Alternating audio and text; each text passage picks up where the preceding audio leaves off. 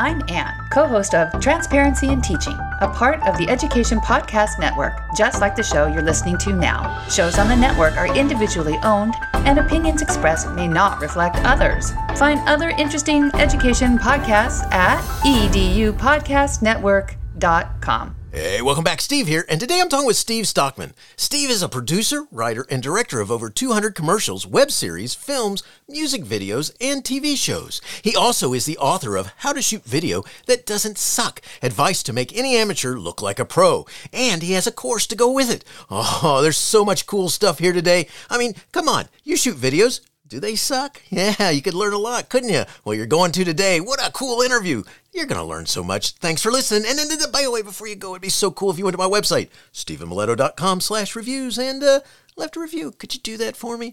Thanks so much. You are awesome. Enjoy the show. It's the Education Podcast, your favorite show, with lots of groovy guests and they share what they know. So crank it up to 10 and let your neighbors know that here's another show with Dr. Steve Miletto. Teaching, learning, leading, K 12. Teaching, learning, leading, K 12. Teaching, learning, leading, K 12. Ah, ah, with Dot Steve Miletto. Steve Stockman is president of LA based Custom Productions Inc. and a producer, writer, and director of over 200 commercials, web series, films, music videos, and TV shows. He wrote, produced, and directed the award winning MGM feature film Two Weeks with Sally Field, Glenn Howerton, Ben Chaplin, and Julianne Nicholson. He created and ran series like BrewDogs for NBCU, The $24 in 24 for Food Network, Devil's Ride for Discovery, and Gnaria for Comedy Central. His commercial uh, clients include Breville, Microsoft, Saatva, Disney, and more. Uh, Steve is also the author of the world's best selling video how to book. It's called How to Shoot Video That Doesn't Suck Advice to Make Any Amateur Look Like a Pro, which is available in nine languages worldwide and taught in schools from middle school to grad level. Steve, thank you so much for joining me today. Say hi to everyone. Thanks for having me, Stephen. I appreciate it. Well, glad you're here. And uh, let's start first by this. I mean, did you stumble into video production and filming and commercials and all this stuff, or how'd you get into it? Um, when I was eight years old, I uh, remember uh, as I was calling into a radio contest show in my parents' bedroom, I remember thinking, boy, radio is cool, and I'd really like to do a movie too. So uh, that was pretty much how my career started. And by the end of high school, I was doing radio. And then after I left radio, I started doing TV commercials and kind of parlayed that into television shows and a film. Awesome. So I, I, guess I was just uh, very motivated from an early age. It sounds that way. It sounds like that was the thing you're going to do. So that uh, cool stuff. So you know, we're going to get ready to have this conversation about all kinds of things that you do and uh, and uh, your book and course coming. And and but uh, before we go there, just to kind of get back to things that you'd like to do. I mean, there's a lot of stuff you accomplished. Do you like working with the equipment, directing people, teaching it? I mean, what what's your thing that really is the thing that if you could do it all the time, you'd do? Well, I, I am a director first and foremost. Uh, maybe that's not true. I might be a writer first and foremost, but I directing would be a very close second or tied for first.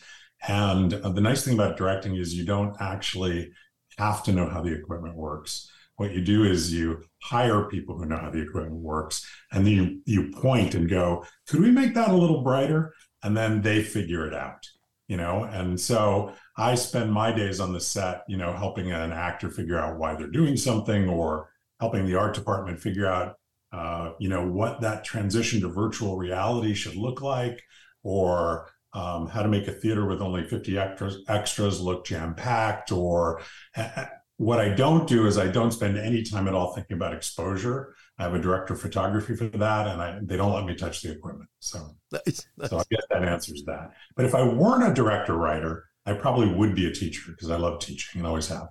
Gotcha. That's cool. That's uh, that's awesome. You know, I've, I've spent some time uh, um, looking at your words and stuff you talk about, and uh, you know, because one of this world that we're in now, I mean, it's so easy to compared to so long i mean here we are we're on my podcast all right so let's we can even just start there i mean i i talk about uh, you know a long time ago, although I didn't follow through with it, I, I wanted to be a DJ. You know, I talked about, uh, I carried around a tape recorder, I recorded things, and I would do like uh, my version of a voiceover of the radio in the background.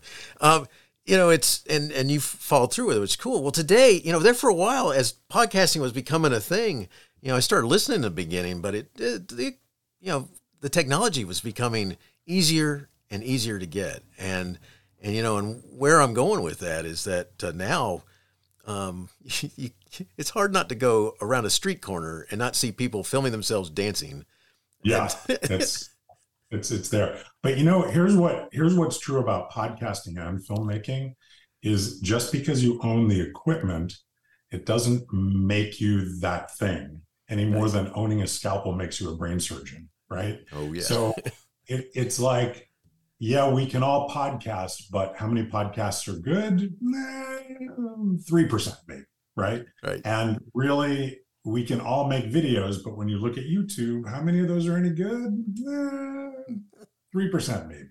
And so I think it's the the truth is, um, and this is kind of where I come from in all my teaching, is that the equipment is it's not even secondary. It's it's whatever is below tertiary, quaternary, tertiary. I don't know, but it, it's not important. You know, your cell phone, your smartphone that you have in your pocket, as do 98% of all Americans, will shoot a better movie than Alfred Hitchcock could, could shoot with a crew of 100 technically and it'll do all the lighting for you and it'll record the sound although most of the time badly but and it looks phenomenal and alfred hitchcock could have made north by northwest with a smartphone and so could you if you knew how to make North by Northwest. So I guess my point is that the difference between the people on YouTube who are getting incredible numbers and have huge fan bases and um, the the movies that are hits and the videos that go viral, that's not about equipment. It's about the people doing the work and what they're putting on the screen and how they're sharing their art and what they're interested in with their audience. And so that's very much what I like to talk about when I teach video. That's so cool. That's because uh, as a note, you are right. No matter how much you can afford, and that's always been the case, even when the equipment was way out of reach of people. Most people, even uh, some people who bought that stuff, still, you know, there's still people who make movies that uh, people go, "What the heck was that all about?" but you know, it's it, you gotta love it. I, you know, one of the things that I, I I think is cool about what you're talking about there is that you know because my audience is educators of all kinds of all kinds. So I I have TV studio teachers, I have theater production crews, I have the theater sponsors and uh, directors and stuff like this, as well as uh, those who work with all kinds of equipment and helping kids. I mean. Um, get into different programs. Uh, in the state of Georgia, we have a couple school systems that are connected because some of the film ed- industry that's come here and uh, in specific areas, and so they get a chance to do some internships and stuff like that. And so there's quite a bit of interest in, in these types of programs, and and especially if you're going to become, because you know, I love the commercials for some of these phones that show you, uh, you know, what some of these people have done, and they're they're they're using the phones and such, but uh, their things don't suck. you know? Yeah, well, and, and it takes some practice. So I would I would argue, um, since you're you're talking to an audience that's very interested in education um, that film is a language and that learning how that language works in today's day and age when everybody has a cell phone and everybody is watching short videos that other people have done and where we're getting into an age of ai and deepfakes and other things that um, can fool us if we're not careful or you know even film itself has been a propaganda medium since it was invented.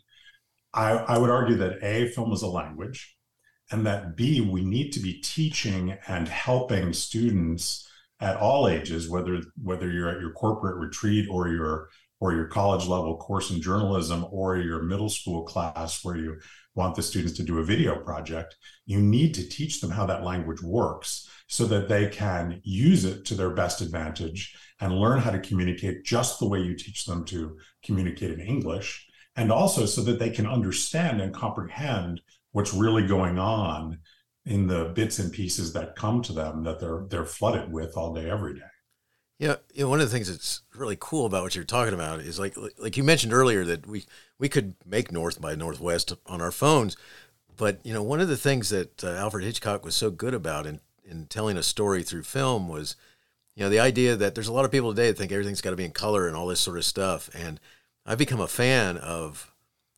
why black and white can help you ex- express feelings or feel feelings a lot mm-hmm. better sometimes. And it's it's so cool what you're talking about because the you, know, you think about just the the thoughts that are going into putting together the scene or something like that that uh, um, or how you might um, piece it together. And uh, one of the things I've I've seen you talk about, which I think is cool, is uh, when we get into your, your book and so forth, and just remind people, I mean, his, his book is how to Scott uh, Steve's book is how to shoot video that doesn't suck. Advice to make any amateur look like a pro.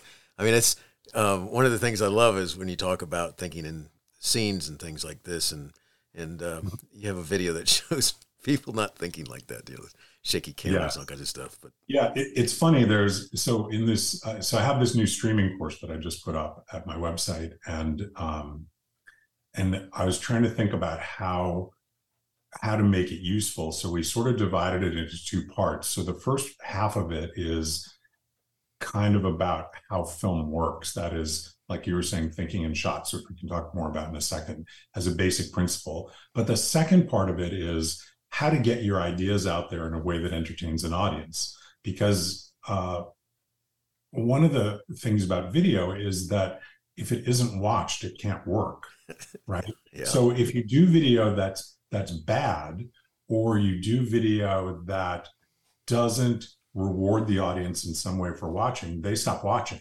And on your phone, you can get to literally a billion other things to watch with your finger in three seconds. And if you if you watch people who've grown up on phones, they're doing that. They're scrolling through YouTube, they're scrolling through Instagram, they're checking out TikTok, they're skipping stuff, they're picking up new stuff. If you can't make a piece of compelling communication that gives an audience something that they want, then all your good intentions and all the things that you want to say all just go out the window because a video that nobody's watching can't communicate. Right. So part of this teaching a language of, of video and teaching how to shoot video is about teaching you how to make video that people will sit through first. And secondly how to make now that you've learned how to make video that people will sit through how do you make video that's going to say what you want it to say and that people will love? Um, and that so that people can can go with you on a emotional journey or follow the action that you're trying to portray or look at the great places you've been on vacation or the cute things your kids are doing. It's so powerful. I, I and you got me stuck on some stuff when, when you're talking about. Uh, so I'm going to take us back to Alfred Hitchcock again. I mean, there's a, there's generations of people that uh, um, simply, I think he used a can of uh, Hershey's chocolate syrup to be blood in a in a uh, going down the drain in a in a shower scene um, mm-hmm. have stopped people even today from uh, wanting to take showers with the curtain closed um, mm-hmm. simply because of that scene. Whereas there are some movies that are made in the modern era where they think that you got to show everything, and they you actually can hear some people in the audience chuckle at uh, something that's supposed to be scary that's laughable. But no matter no matter what, it's it's still that the ability to to make you feel like you're part of it. Whereas some people, when they're just showing you films, which one of the things that you show in um, one one of yours is a kid on the phone, a young person on the phone talking to someone who's probably their mom, asking if it's seen the pictures of their the video that he sent of it, their, the children, and she's like, "Yeah, I'm watching it right now," and then she's not. She's watching a, some stupid YouTube video of a cat doing something or something like yeah. that. Yeah. Well, it used to be in the olden days, you know, when you'd ask somebody about their kids, they'd pull out a wallet and they'd show you some cute picture of their kid, you know, uh, you know, with the family dog and they're both wearing cowboy hats or something like that. And you'd go, oh, that's adorable. And they'd put the wallet away and then you'd get down to business or going out or whatever it is you were going to do that night. Um, but now, if you accidentally express interest in somebody's kids, they're going to take out their phone and and trap you with like 30 minutes of how adorable the kid is, you know, eating, you know, or reading a picture book. And and it's horrifying. And so I think that the first thing that I try to teach is that um, you have to think about your audience. You have to. Uh, we are drowning in video basically, and you have to. If you want to share your video, now this doesn't apply if you don't want to share your video, because if you're just taking stuff on your phone and you're going to look at it and you're very happy with it, I'm not here to tell you that's wrong. But the minute you put it in a link and send it to somebody, even if it's your mother, you have an obligation to consider what she would like to see. And you have to make sure that, you know, it's bright enough so you can see the kid's face and that you have left out all the boring parts and that uh, you can hear what people are saying in the video and all these other things that are the basics of sharing video with another human being. So I, I think that what makes video boring is um, the technical mistakes. And it isn't so much that it's boring, it's that it's so grating that we just can't stick with it. You know, it, it's just, it's not giving us any information, it's not taking us anywhere. If we've seen the kid, you know, look at the picture book on page one and they're still doing the same thing 10 minutes later, we've we've mentally checked out, even if we didn't mean to you know and so becoming aware of those things that make video dull from the technical mistakes to the failure to consider where you want to take your audience just stopping doing that um, makes a huge difference. So the whole title uh, how to shoot video that doesn't suck came up because i was i was uh, talking to a friend of mine who owned a, a bunch of radio stations. He worked for a company that owned a bunch of radio stations. And he was in charge of, of kind of bringing the radio stations up to speed on their websites. And i was and i told him about this book and i said i want to call it how to shoot like a hollywood director and he said i don't care if they could shoot like a hollywood director i just wish they could shoot video that didn't suck and i went oh okay so uh, you know so i i just kind of took that but i think that's the first most important step is just stop shooting terrible video and inflicting it on other people, please. Oh, that's so awesome because the, I because it really is. I mean, it, and you see, I mean, I, I can't imagine the, the, kids who've grown up on this stuff. I mean, their their attention spans got to be just so minimal because you see them, oh, oh, and they're sliding back and forth and whatever, looking at stuff. But it's, I mean, because some stuff is just really so bad that it it yeah, this the suckage is like way up there, and. uh but it's not attention span interestingly. You know you you constantly read these things about oh short attention span this short attention span that. I think that goes back to the 60s or maybe the 50s when people started worrying about the shrinking attention span of americans. But i don't think that's what's happening honestly. I think what's actually happening is our patience and discrimination our patience has gone down and our discrimination has gone up as we are flooded with more video input so, as evidence, um, look at uh, Oppenheimer, which was like two hours and 40 minutes and a giant, huge, grossing movie that people paid and sat in the theater to go see. Or, or to go back a little further, the Avengers, the Marvel movie, you know, that was like three hours and 20 minutes, something ridiculous. and it broke all the box office records. People don't have any trouble paying attention if you give them something great to pay attention to. Right, right. And at the same time, if you give them 30 seconds of garbage, they're gone in three seconds.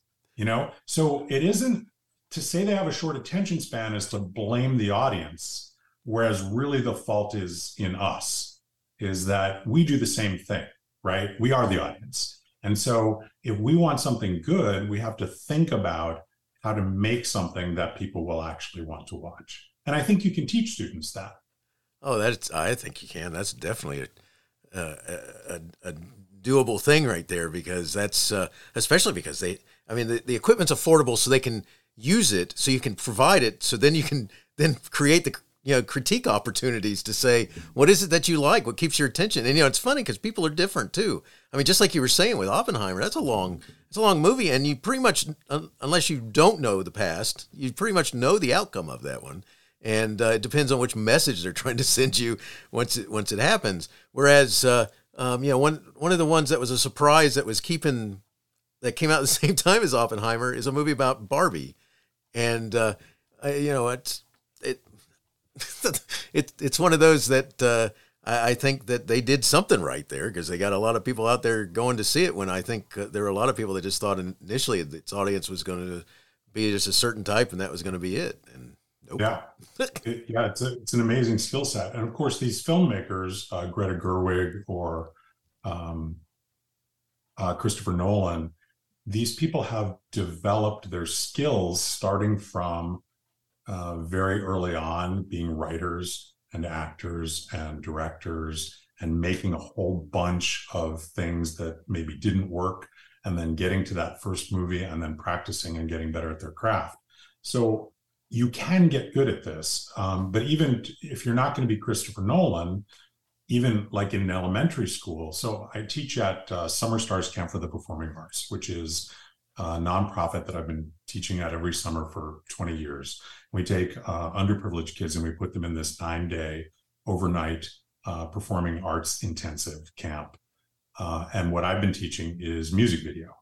So, so I've discovered basically by accident that if you create a curriculum, you can teach kids in about six hours, maybe five hours of instruction over the course of a week and take them from, I have no idea how the camera works to shooting really good little short videos that are interesting to watch and with sort of and, and gaining an understanding of why they're interesting to watch. So one of the first things I did after I wrote the book was I put up, and you can still get it on uh, at stevestockman.com is a downloadable lesson guide for teachers that will take you through those five hours of lessons. So if you want to teach your English class how to shoot better video, that's a totally free download. You don't have to buy anything. Um, and you can you can get that and you can use some of the lessons in your English class. Um, but it's easy to teach and it's easy to get them from terrible to pretty watchable. Then from pretty watchable to brilliant is a is a longer haul and it takes more study as you might expect. But but I think just going from terrible to pretty watchable is a huge step for most people, and it's one that we really need to take in the educational system today. That's so cool. I, you know, you're making me think about something because you know, a long time ago there there there was this evolution of this device called the the handheld recorder or whatever um, the the television camera was that uh, which version people had of the the VHS uh, camera that you could put on your shoulders, and kids, lots of kids had them, and uh, in the schools had them and stuff like this, and and um, at the time I was a assistant principal for discipline, and uh, you know I, I, was not the popular guy, and so uh, certain yeah, movie. I'm terrified now that I know that. Thanks. There's there's there's a certain uh, uh, movie that came out that uh, a couple of the students were doing their own version of uh, Scream. I don't know if you saw uh, Scream mm-hmm. when it came out, and the principal ends up who in that movie was Henry Winkler, I think, and who ends up saying you know they Ghostface gets rid of him, and um, so I, I got to star in my own version of that. But it, it was amazing how because listening to what you're talking about, oh, oh, boy, I watched a lot of these things that they filmed, and I had some little side role in and stuff like this. We could have used a lot of that advice back then when trying to help them. You know, hey, that was fun, but uh, I'm not sure anybody's going to want to see this other than your parents. So mm-hmm. maybe not even them. I don't know. It, it, so talk a little bit uh, about. Uh, um, you know, one of the things that comes out of this world that we're in is the, you know, a lot of teachers and um, so forth are you know experimenting with ideas of either side gigs or or or, or uh, you know have this this thought of uh, some training they could do or something like that. What would help them create videos that uh, don't suck in that planet also? I mean because a lot of them sometimes are just talking heads or you know they're you know one of the things that drives people nuts i mean it does me is if the sound sucks you know mm-hmm. um, you might have great image but yet what what? What? Did he say? Right. Um, I think that it's interesting because instructional videos are um, difficult, but so is instruction, right? So I think that the same things that make you a great teacher in a classroom also make you a great video instructor. So some of those things are uh, a real understanding of what your audience wants to learn and a really great way of presenting it, which if you're a good teacher, you you probably probably already have, but also a, like a sense of humor really goes a long way. Um, And so I, I think the first most important thing is what are you going to say and what's the emotional component of what you're going to say to people? So if you're teaching, what's going to be magical about it for them? And how do you focus on that and, and bring it to the foreground? And then if you're, uh, the, but the other thing is one of those more basic how to things. And that is that I try to teach people first about video is that you have to think in shots. So if you watch TV or uh, a movie or a video on YouTube, you will notice that none of them are continuous action with the camera running for an hour. It's just not how it works. What they are is a collection, a composition created in one to 15 second shots that change the angle, that change um, what we're looking at, that give us new visual information every time. And the reason that they do that is because uh, humans evolved seeking information with our eyes, right? So our visual cortex, 75% of the, the covering of our brain processes visual information. And we are very visual dependent. And we needed to know when we were, you know, evolving on the savannah, you know, are we going to fight that? Can we eat it? Is it going to eat us? Can we have sex with it? And all of these things were visual cues, right? If your brain isn't getting visual information, it starts to get itchy, right? It's it's like imagine that you're like you can do this to yourself if you really want to. Is is you can shade your eyes like you're like you've got uh, binoculars around them, you know, and you can just stare at something for a while and what you'll start to feel is that prickling in the back of your neck that says, I wonder what's going on back there. And that's how people feel when they are forced to watch a video or, or, a Zoom call for that matter, where all they're doing is staring at one person talking in a little box without moving for half an hour. Um, so you have to understand that visual information feed is critically important. And you have to realize that that's what shots do in a movie or a television show. So shots are there to give you more information. And a shot, you can think of a shot as it's almost like a sentence in English, right? It's an action that happens. Uh, it, it's what happens when a noun does an action, right? So um, the teacher writing on the chalkboard, noun, verb, object, right? And just like Mrs. Cooper taught you in third grade, that's a complete shot. The teacher writing on a chalkboard is a shot you might see in a movie. When the teacher is done writing on the chalkboard, or when you've seen all the information you need to see from that shot, in a movie, you cut to another shot. You put a period on the sentence and you move on. And so, if you're doing instructional video, or even if you're doing home video, frankly, what you have to start to recognize is when the shot is done. When have you conveyed all the information that that shot can convey, and what else can you look at? And people who are doing instructional videos often say, well, all it is is me talking. Well, this video series that I just did is me talking for 22 lessons. But since I had a professional crew and I had actors and I had uh, graphics people, um, it's me talking with a lot of graphics, with a lot of action cutaways, with a lot of angle changes, with a lot of demonstrations, uh, with a lot of music, with a lot of, uh, not a lot, a couple special effects, right? So we were very cognizant of the fact that we can't make this a lecture series where you're staring at my head in a box for two and a half hours because people will want to chew their legs off to get away. And that's the same thing that is true of all video and especially instructional video that teachers might be doing on the side. That's so right. That's, you know, sometimes you, you look at something and you're like, okay. Um, especially you mentioned, the, you know, the, the Zoom call.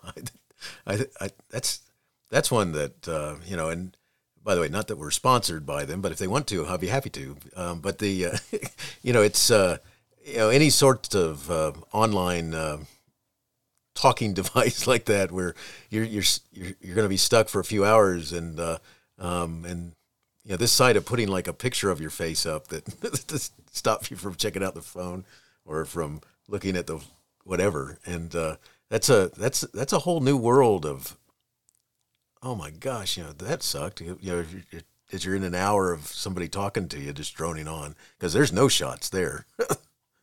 Yes uh, frequently there aren't. It's funny because um, Zoom actually, I did this article. Um, it's on the website called "How to Do a Zoom Meeting That Doesn't Suck," and um, I did it during COVID, but I think it's it's still true because we're still doing lots of Zoom meetings.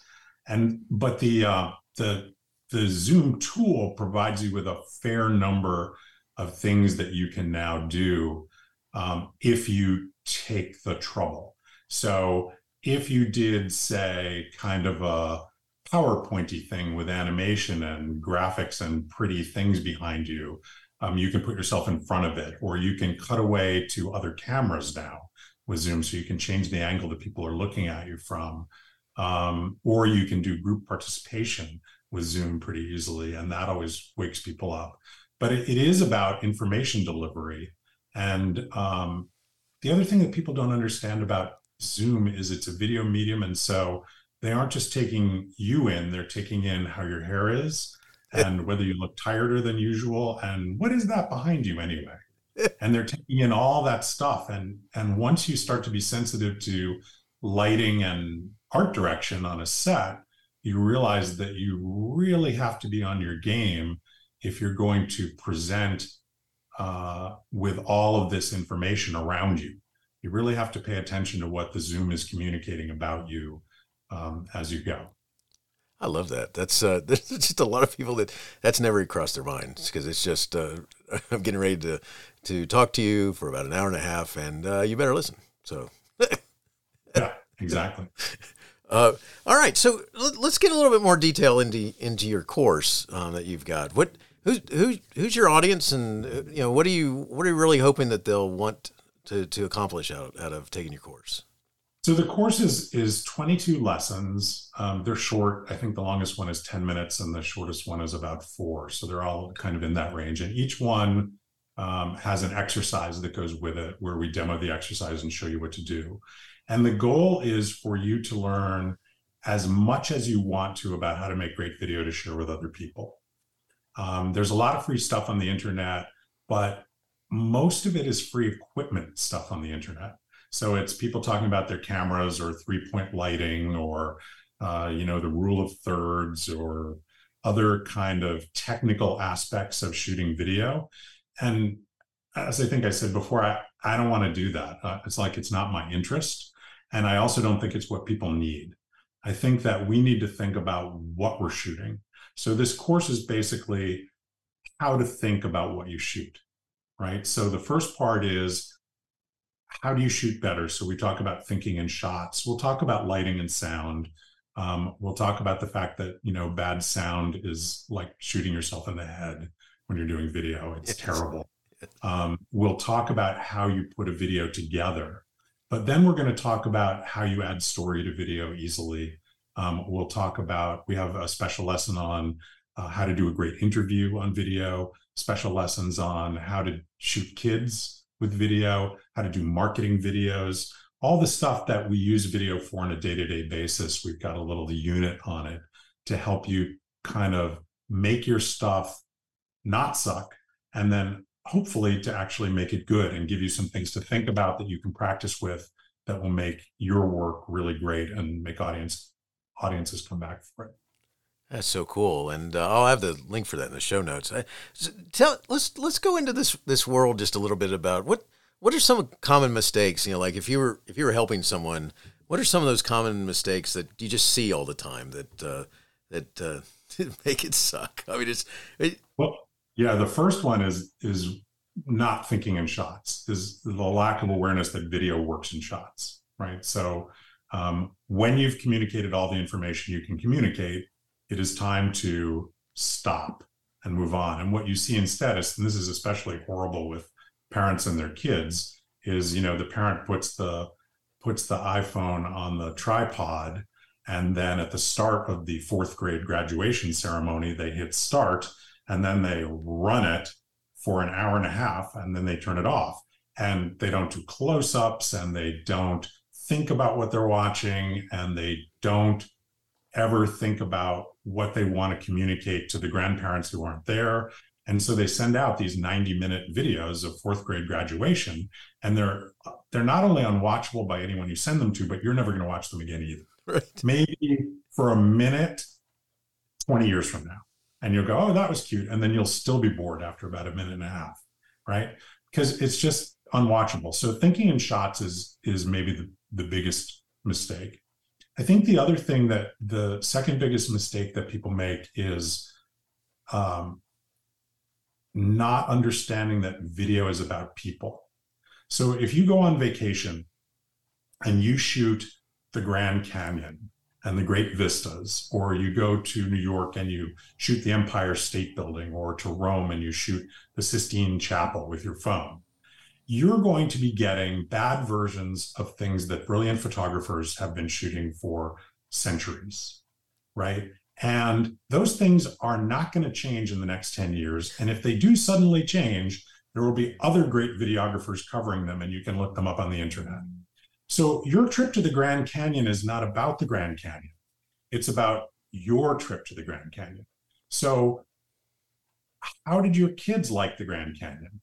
What did they do at the Grand Canyon that they couldn't have done anywhere else?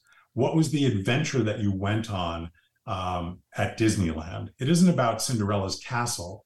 It's about your five year old meeting Mickey Mouse for the first time and how scared she is of doing that and how brave she felt when she finally got the nerve to walk up and shake Mickey's hand.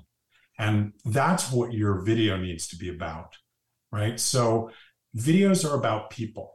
And we often don't think about that. And, and it's literally that problem is not thinking about it because it, it's not like we all can't do it. Once I talk about it like this, and you're going to go shoot a video next time and you go, oh, I need to focus more on the people. And then you will, and your video will be better. So it's not really hard.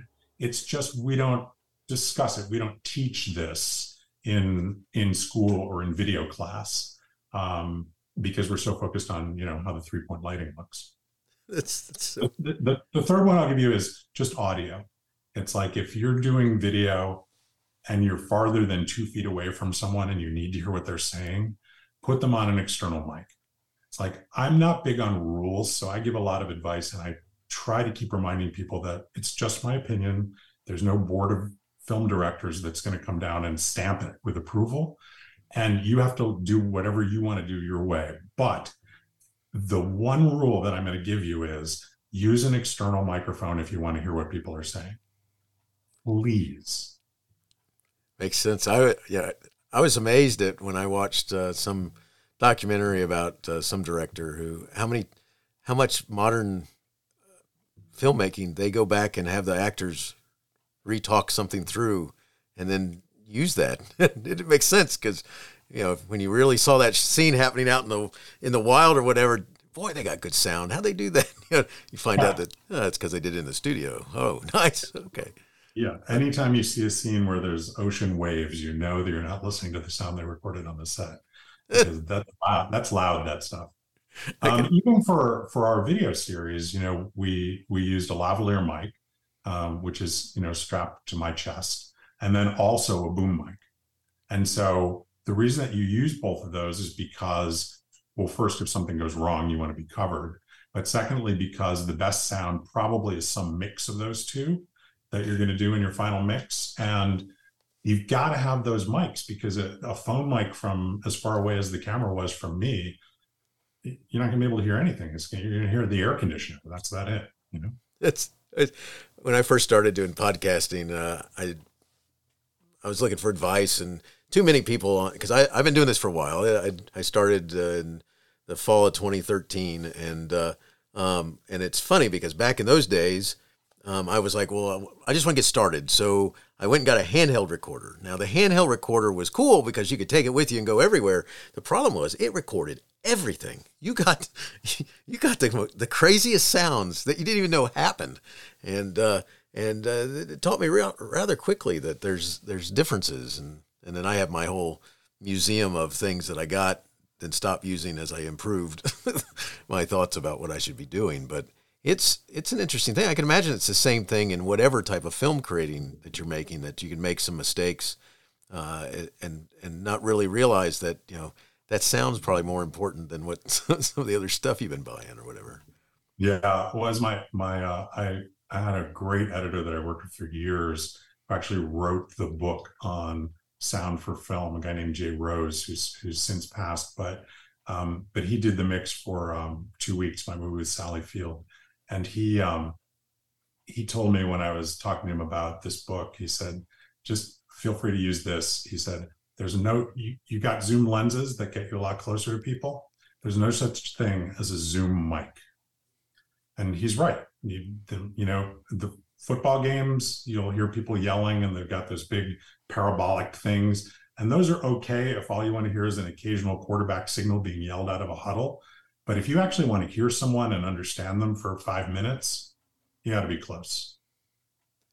It's so important. it's like it's, plenty of those uh, those films that people have watched that they've shot on different things. You just don't hear, you hear very little.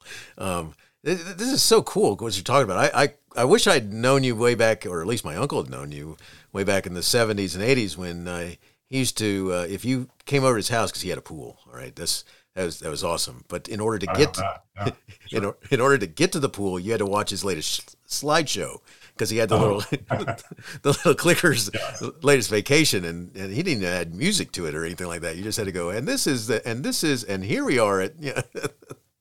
Oh yeah, that's dangerous. That's kind of funny. I wrote I wrote about that a little bit in a, in a uh, blog post on um, vacation video because we had the the Armbrusters who lived next door to us and they took trips and we didn't. But when they came back, we had to watch their slides, nice. and it was just it was deadly. And the adults could drink, you know, but the kids you just had to sit there. It was it was bad. We are com- uh, compadres in that. I think I was in the same planet, so I understand. yeah. Well, I hope I hope I don't know how much feedback you get from people about um, using video in the classroom, but my um, I had this uh, my kids in high school. Their high school teachers sent them home with an assignment, and the assignment was write a three-page paper or do a 40-minute video about a topic. And I just went, "Oh my god!" So imagine that you're the high school teacher who assigns that, and 30 kids turn in 40-minute videos that's that's 1200 minutes of video. That's like I can't even do the math. What is that? 50 hours or something like that? That's insane. Yes. And and it will be horrible. Right. And so one of the things about um, you know, assigning stuff in class and thinking about teaching video and the reason that we did the the the, the free booklet on uh, with the lesson plans is because you want you want kids to learn that video needs to be thought about the way English does. That is, the best things that are written in the English language are the things that you have time to edit and you think about what you're trying to say and you think about what order the sentences go in. And, and it's all exactly the same for video. And so I would I would encourage um, your audience to do a lot more with video, but to do it in sort of the conscious way. Just think about everything you teach in English and start applying that to video. And you'll find that your class really they'll like it. They'll enjoy the response they get from their classmates more. And um, and you'll live through the homework you know? So i i have to tell you that as a former history teacher i um, and and they do a lot of this stuff today too which is think about uh, having the kids choose how they deliver some assignment, right? So they could write an essay, they could they could put together a skit, they could uh, put together some sort of uh, um, whatever. And one of the choices is always, you know, you, you could film it. Now I never said that, you know, because you could tell what that teacher was doing. That teacher was trying to say, all right, you can write a ten page paper, or I got to at least make the video long enough so that uh, it equates. And it's like, oh my gosh, that would be terrible because I had to watch five minute videos, and five minute videos sometimes when you when you watch thirty of them, you're going, why in the world did I make this assignment happen? Because you just yes. you know slam your head against the wall, just. okay, okay, never again, that type of thing. Because oh, you're so right. Well, if you're going to give the kid, you know, a million dollars in three months, I'm sure they could come back with a really good 40 minute video. But if you're going to give them three days and they're doing it on their phone, I, I think maybe it should be three minutes maybe even two minutes. Exactly, exactly. The, that that's that's great advice there. And um, for you know, teachers, just just think about it. You know, if you do the math, you you really want to make sure that because you know the kids that are creative enough that'll entertain you, and then you know the ones that are, yeah, that was next. um, 40 minutes of that for per kid, boy, that would drive you up a wall. So, um, but you know, then you could always have parent night and make them sit through all the all the videos. Uh, it depends on whether you want them to come to the next parent night or not. I guess that's true. That's very true.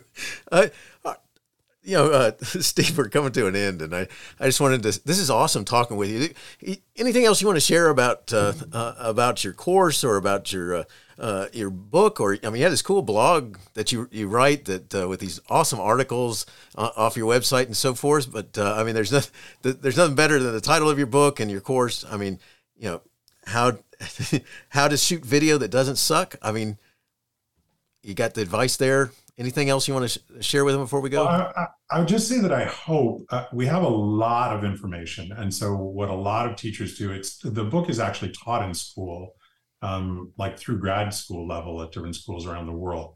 So the only thing I'd say for teachers is there's tons of free stuff on the website.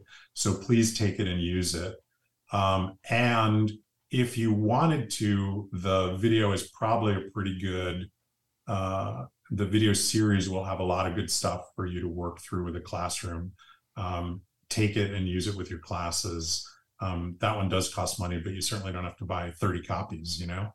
Um, and, you know, if you like it, use it w- w- in your classrooms. And I hope that it will be useful for you. And if you have an idea for something that would be more useful or you have questions, um, you just go to the website and, and drop me an email.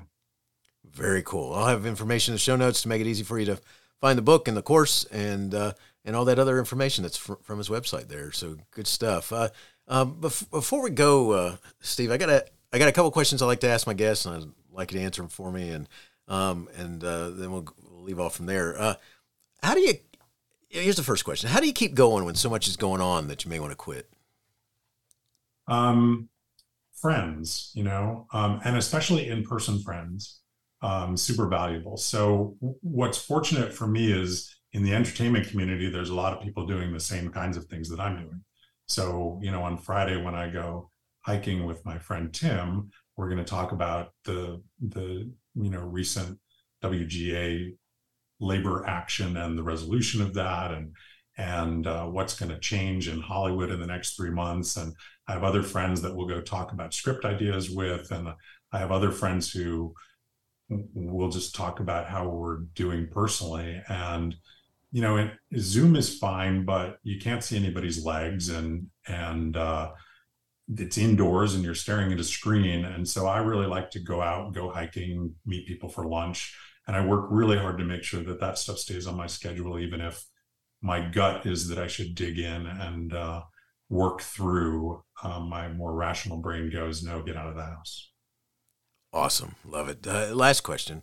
Uh, do you have a teacher in your past who made a difference in your life? If so, who was it? And what would you say if given the chance to say thank you? Um, I have a bunch, actually. Um, some of whom were very influential in my career, even though they were influential when I was in eighth grade.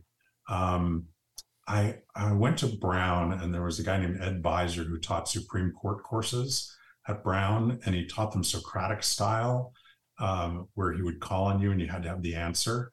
Um, and it was like law school, it was like case law. And that was phenomenal. Had nothing to do with my career, but he was brilliant. Um, there was a guy named Ken Sipley who taught me in middle school um, in chorus. And then he started doing shows in middle school and encouraging us to do shows. And then, um, you know, there were tons of theater productions in high school. I was part of this great community theater in Syracuse, New York called the Salt City Playhouse when I was growing up. Um, and I took courses from this guy named Tom Lazarus, who was a TV writer um, and screenwriter. And I took his courses. I actually wrote my movie, the first draft of it, in one of his UCLA extension uh, courses when I first moved to LA. And uh, and he was great. So I've had tons of them, and I still work. One of the things I love about uh, working at Summer Stars Camp for the Performing Arts each summer is that all of the teachers are brilliant, um, and they some of them are actual full time teachers, and some of them are musicians and Broadway actors and TV actors and and um, uh, you know other people who just are brilliant teachers, and I just love doing that every summer. So teaching, huge part of my life. That's so cool. Thank you so much for sharing. Uh, Steve, this has been so cool talking with you. I appreciate it. Uh, thanks for having a conversation. Thanks for sharing your book and your course. I mean, how to shoot video that doesn't suck. Advice to make any amateur look like a pro. And uh, wish you the best with your new course coming out. It sounds like it sounds like a real winner there, especially to help us survive some of these many, many videos that are being shot now. Thank you, Steven. I really appreciate you having me. Hey, you have been listening to Teaching, Learning, Leading K 12, a podcast to help you help kids achieve their dreams. Teaching, Learning, Leading K 12 is a member of the Education Podcast Network. Podcasts for educators, podcasts by educators. Teaching, Learning, Leading K 12 is a member of the podcast network based in Canada called Voice Ed Radio. Voice Ed Radio, your voice is right here. The opinions expressed on Teaching, Learning, Leading K 12 are those of the guests and host. Teaching Learning Leading K 12 is intended to share ideas, advice, and suggestions. Teaching Learning Leading K 12 is produced for educational purposes. Hey, thanks for listening. It would be awesome if you visited my website at stevenmiletto.com and connected with me, left a review, and listened to more episodes. And by the way, you could also share it with your friends, with your family, and uh, your colleagues. Thanks so much. You're awesome.